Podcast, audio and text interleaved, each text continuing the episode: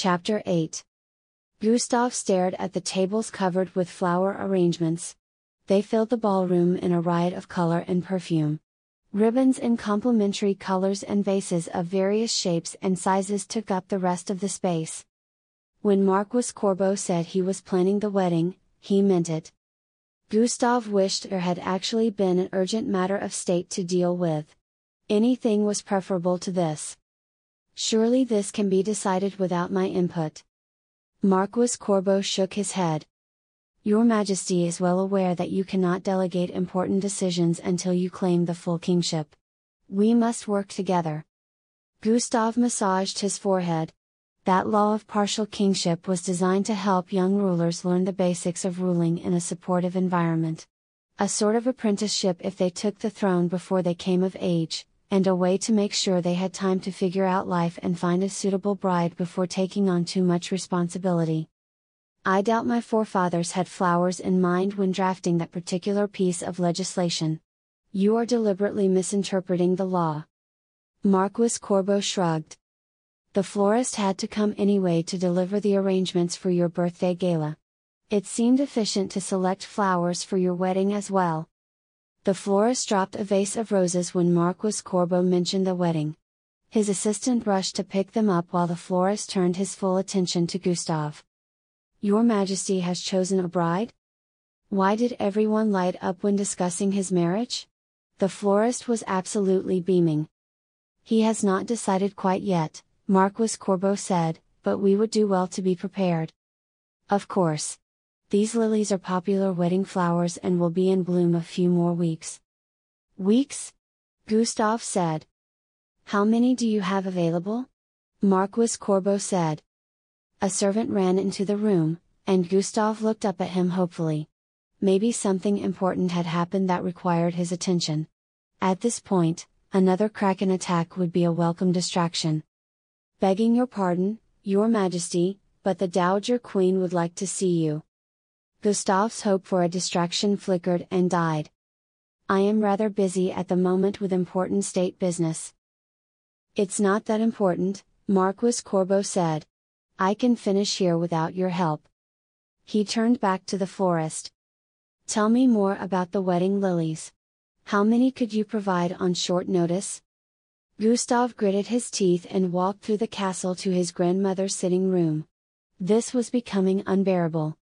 He knocked on the door even though he knew his grandmother wouldn't be able to hear it. Someone would tell her, and then. Come in. Dowager Queen Bernadine's voice rang through the chamber, and the door swung open.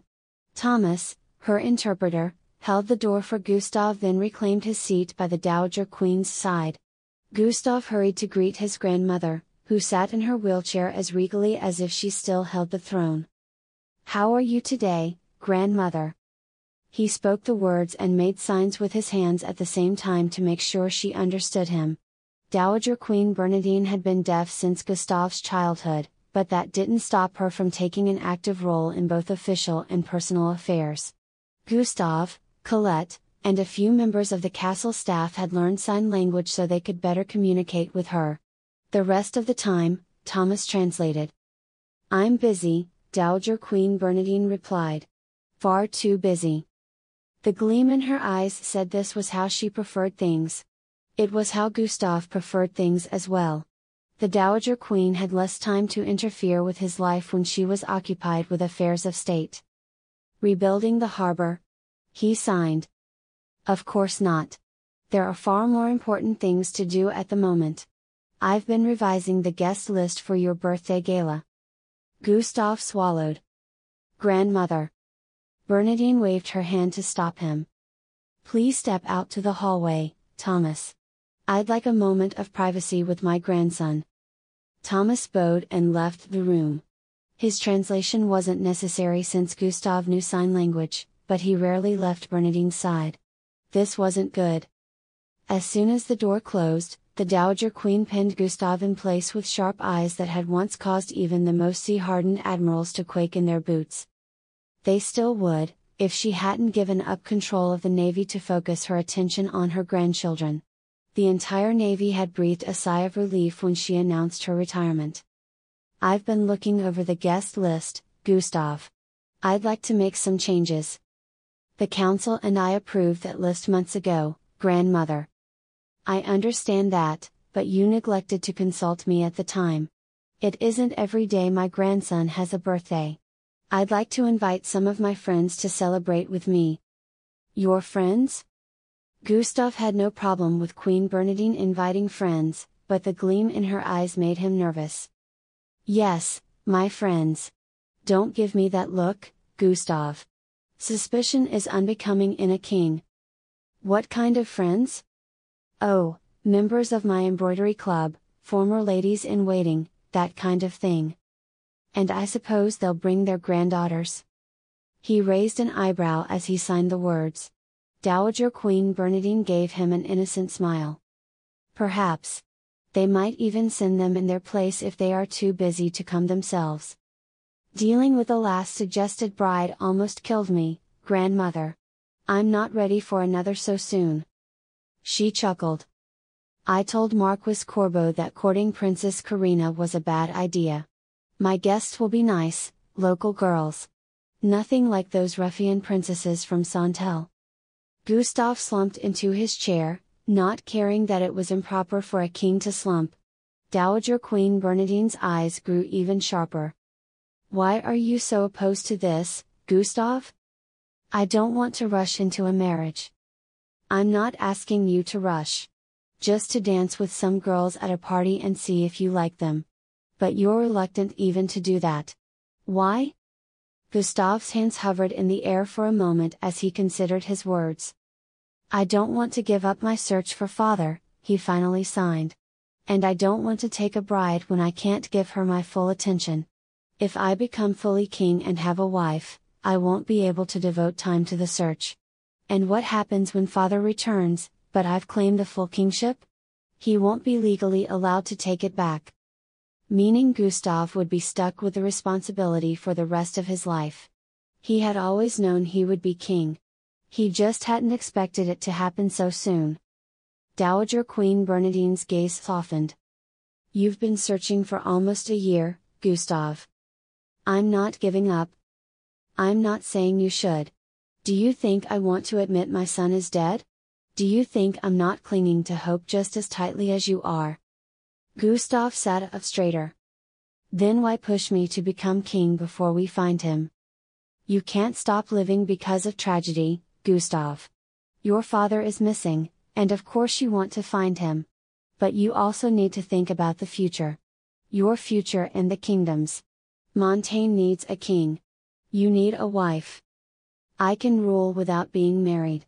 The council and I have made it this far. Not happily. Gustav sighed. You don't have to worry about me, grandmother. I'm fine. Please stop plotting. Is it plotting to want my only grandson happily married and the future of my country secured? Yes. A sly grin spread across Bernadine's face. I've taught you well, Gustav.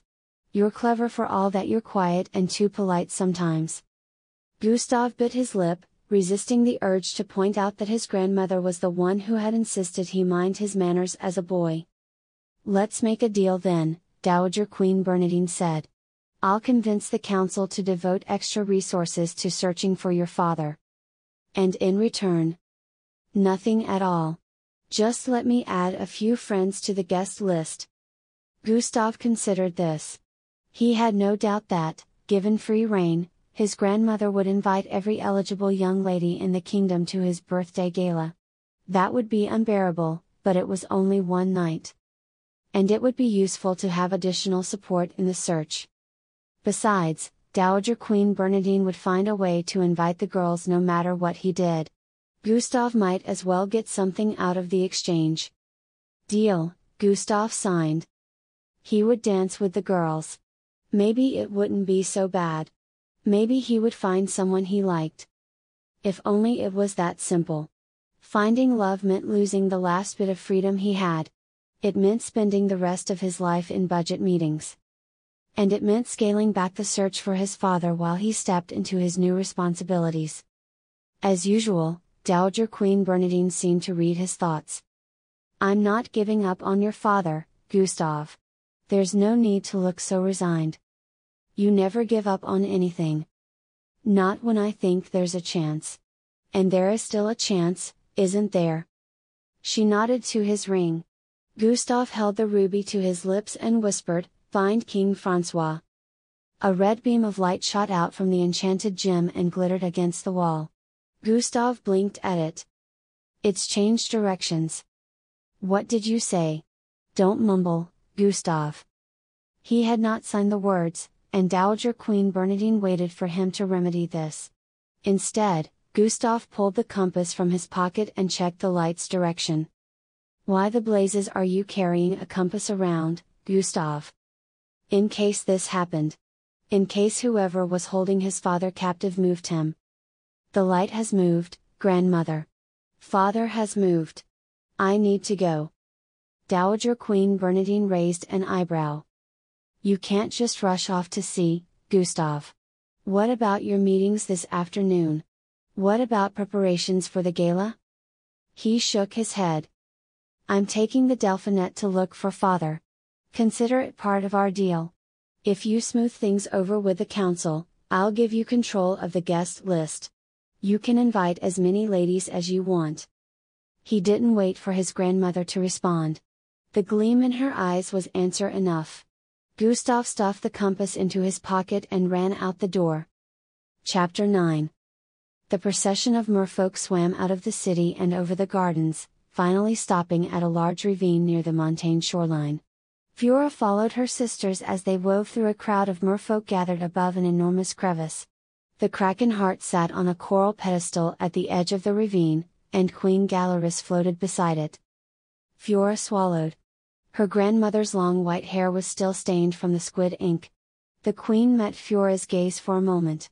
Her expression remained serene, showing no signs of the displeasure and disappointment she doubtless felt. The royal merfolk took their places floating above the kraken heart. Althea and Kathleen used sign language to adjust everyone's position, moving them so the song would be balanced. Above them, the rest of the merfolk formed a large dome so they could watch the performance and join the song when it was their time. Fiora followed Althea's directions and took her place beside Zoe. Then she studied the sleeping kraken while Althea turned her attention to everyone else. Fiora had seen the dark creatures from a distance when they attacked the capital, but she had never been this close to one. The kraken's body was silvery purple and filled the entire ravine. If you counted the tentacles stretched along the ocean floor, the sea monster was longer than the width of the mermaid's summer city. Its enormous eyes were closed, and its beaked mouth fluttered open and shut. The sleek body expanded and contracted as the creature breathed in a rhythm that matched Krakenheart's pulsing light. A small one, Zoe signed to Fiora. Fiora raised an eyebrow. This was a small one. Althea glared at them and signed, Focus, girls. Fiora and Zoe nodded back to her. Is everyone ready? Kathleen signed. Fiora nodded, as did the merfolk around her. Then they all turned to Queen Galaris. The queen swam to the center of the crowd so everyone could see her. This is a joyous moment for all merfolk, the queen signed. The Kraken heart has returned to the sea, and we are safe from dark creatures once again. I would like to thank the merfolk who made this possible. She gestured to Kathleen, Althea, and Leander. They bowed, curling their tails towards their chests. Merfolk applauded in sign language, fluttering their fingers in the water. The Kraken heart relies on the magic of our voices to direct it. The royal sisters will begin the song, as is our tradition, then each of you will join in turn. I thank you all for your bravery, and I dedicate this gem to what we lost in the attacks. May we sing with honesty and courage so we never suffer such a loss again. The crowd silently applauded the Queen. She nodded to Kathleen and Althea and swam back to take her place amongst her royal guard. Kathleen and Althea nodded to each other and tapped a beat in the air. Then they sang, their voices rising and falling in a soothing duet. The light of the Kraken heart pulsed to match their music, growing brighter as their voices swelled with song. Fiora pulled water through her gills and watched for the signal.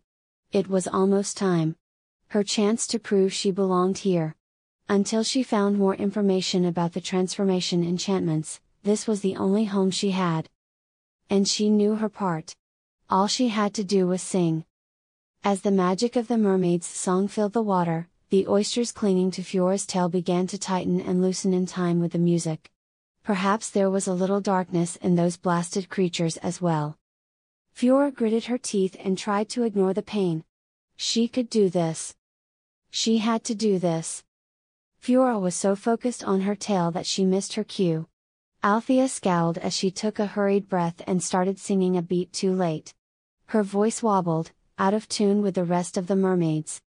She listened to the music around her and quickly adjusted her pitch. Zoe caught her eye and winked. The young mermaid was confident now and singing at full volume. She seemed to be having fun. Fiora poured magic into her voice as the quartet crescendoed. Her sound expanded as some of the human quality crept into her song. Althea frowned and motioned for her to sing more quietly. Fiora listened for a moment, then nodded. Althea was right. Her voice was sticking out. The royal sisters, like most mermaids, had voices as clear and pure as flutes. Contrasted again them, Fiora's was more of a bassoon. Darker and more nasal than it ought to be another downside of being part human. Fiora listened and tried to match the sister's tone. She pulled back, sang at half volume, and rounded her vowels to soften the nasal quality. There? Her voice blended now. She was doing it. Queen Galaris smiled as the quartet continued. Even Leander and the other guards looked more relaxed than normal as they stood watch beside her. The Kraken Heart's blue light filled the ocean with a gentle heartbeat. The song was nearly finished. Kathleen and Althea waved their arms to get the rest of the merfolk's attention and establish a beat. Soon everyone would join together to sing and complete the enchantment. The ground rumbled, and Fiora glanced down at the kraken. Was it snoring? Althea and Kathleen shared a look, then shrugged and kept singing. Something cast a shadow overhead. Fiora's heartbeat quickened until she realized it was only a ship not a dark creature or anything dangerous. The ship traveled in slow circles on the surface above them. Were the sailors curious about the light? Could they hear the mermaid's song? Focus, Fiora, Althea signed. Sorry.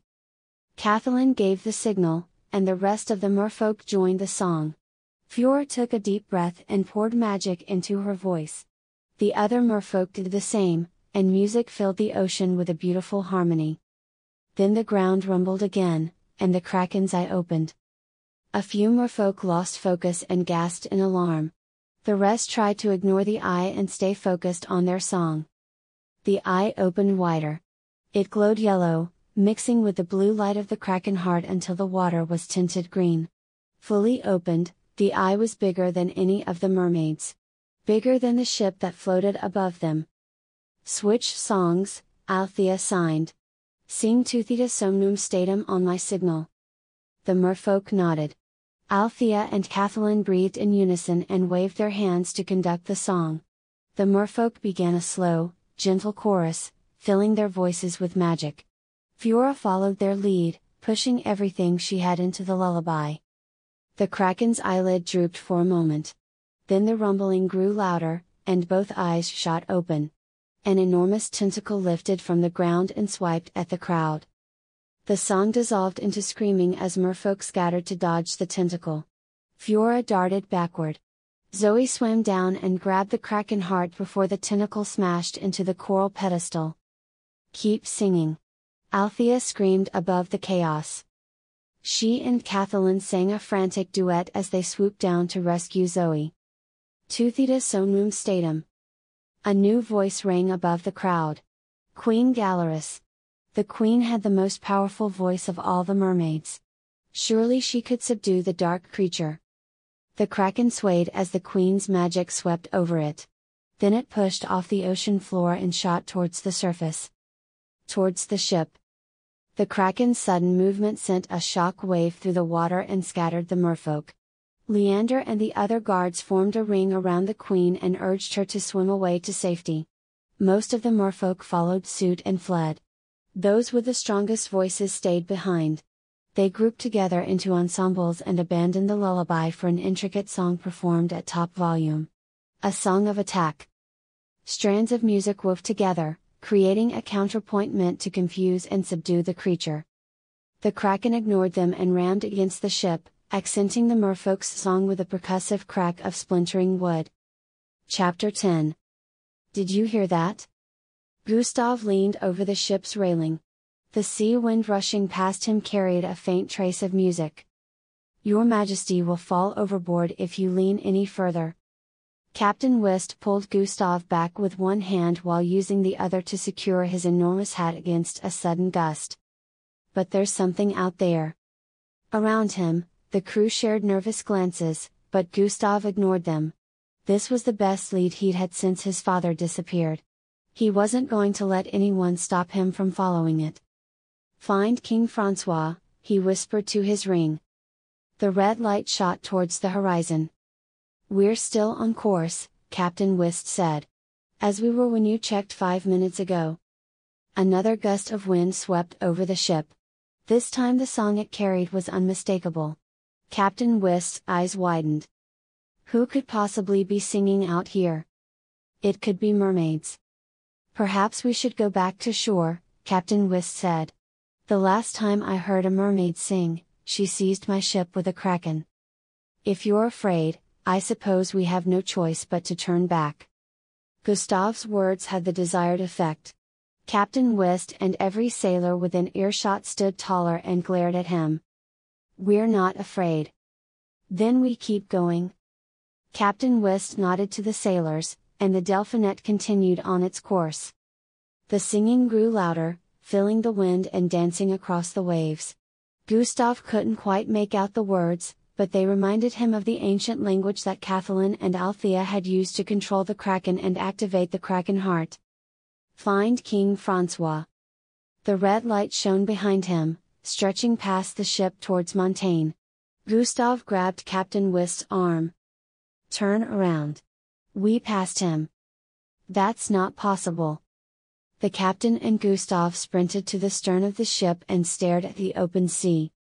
There's nothing there, Captain Wist said. How could we have passed him? The mermaid song swelled around them, and the water glowed green. The captain swallowed nervously. We should leave, Your Majesty. But my father is here. If he is, he's under the waves. We can't do anything about that at the moment. Gustav pulled Kathleen's seashell from his pocket, tossed it into the air, and caught it in his palm. That was how Princess Karina had activated her golden ball. Perhaps it would work with mermaid magic as well. Kathleen, are you there? Kathleen? Althea. Something rippled under the water. Gustav stuffed the shell into his pocket and leaned over the edge of the ship to get a better look. Had a mermaid finally heard him and decided to talk? Your Majesty, be careful. Captain West was too busy turning the ship around to pull him back, so Gustav ignored the warning.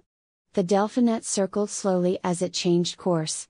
The setting sun added red to the green glow of the ocean, creating an otherworldly atmosphere. The light under the water flickered against the waves, and a group of shadows scattered, moving away from it. Mermaids? Or simply a school of fish? Gustav leaned further still. The answers were under the sea. His father was there. One of the shadows broke away from the rest and moved rapidly towards the surface. It grew larger and larger. Closer and closer. Kathleen, it's me.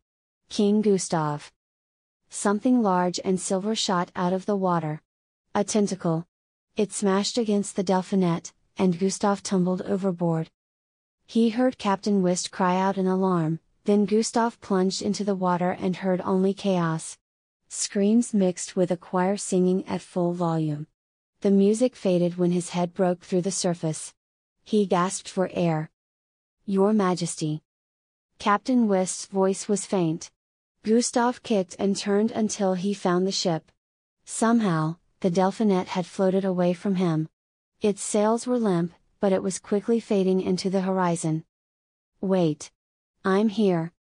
Gustav waved his arms, but the ship was already too far away for him to see the people on the deck. That meant they couldn't see him. A wave knocked him under the water, and he heard the singing again. It was stronger now. An unworldly harmony laced with magic and desperation. The sea churned as another kraken tentacle broke through the waves. It crashed into Gustav and knocked his breath away. He gasped for air and got salt water instead. The cut on his head stung as the wound reopened. As he sputtered, a solo voice emerged from the choir. It was more piercing than the others. More powerful somehow. If his men couldn't save him, maybe a mermaid could. The next time a wave pushed him under, Gustav screamed for help as loud as he could. The sound dissolved into the water, lost in the mermaid's song. He tried to swim back to the surface, but where was it? Panic built in his chest as it occurred to him that he might not make it out of this alive. No, he couldn't die here. He wouldn't. Gustav forced his eyes open and swam as hard as he could towards the brilliant red light of the sunset. He broke the surface of the water and gasped for air. It came mixed with salt spray, and he sputtered. Something shot past him. Another tentacle. Gustav kicked to avoid it, and his foot connected to something solid. Pain shot up his leg. It was like kicking a rock. The rock turned and crashed on top of Gustav. The mermaid song grew louder as he sank deep into the water. Then something crashed into his head, and everything went silent.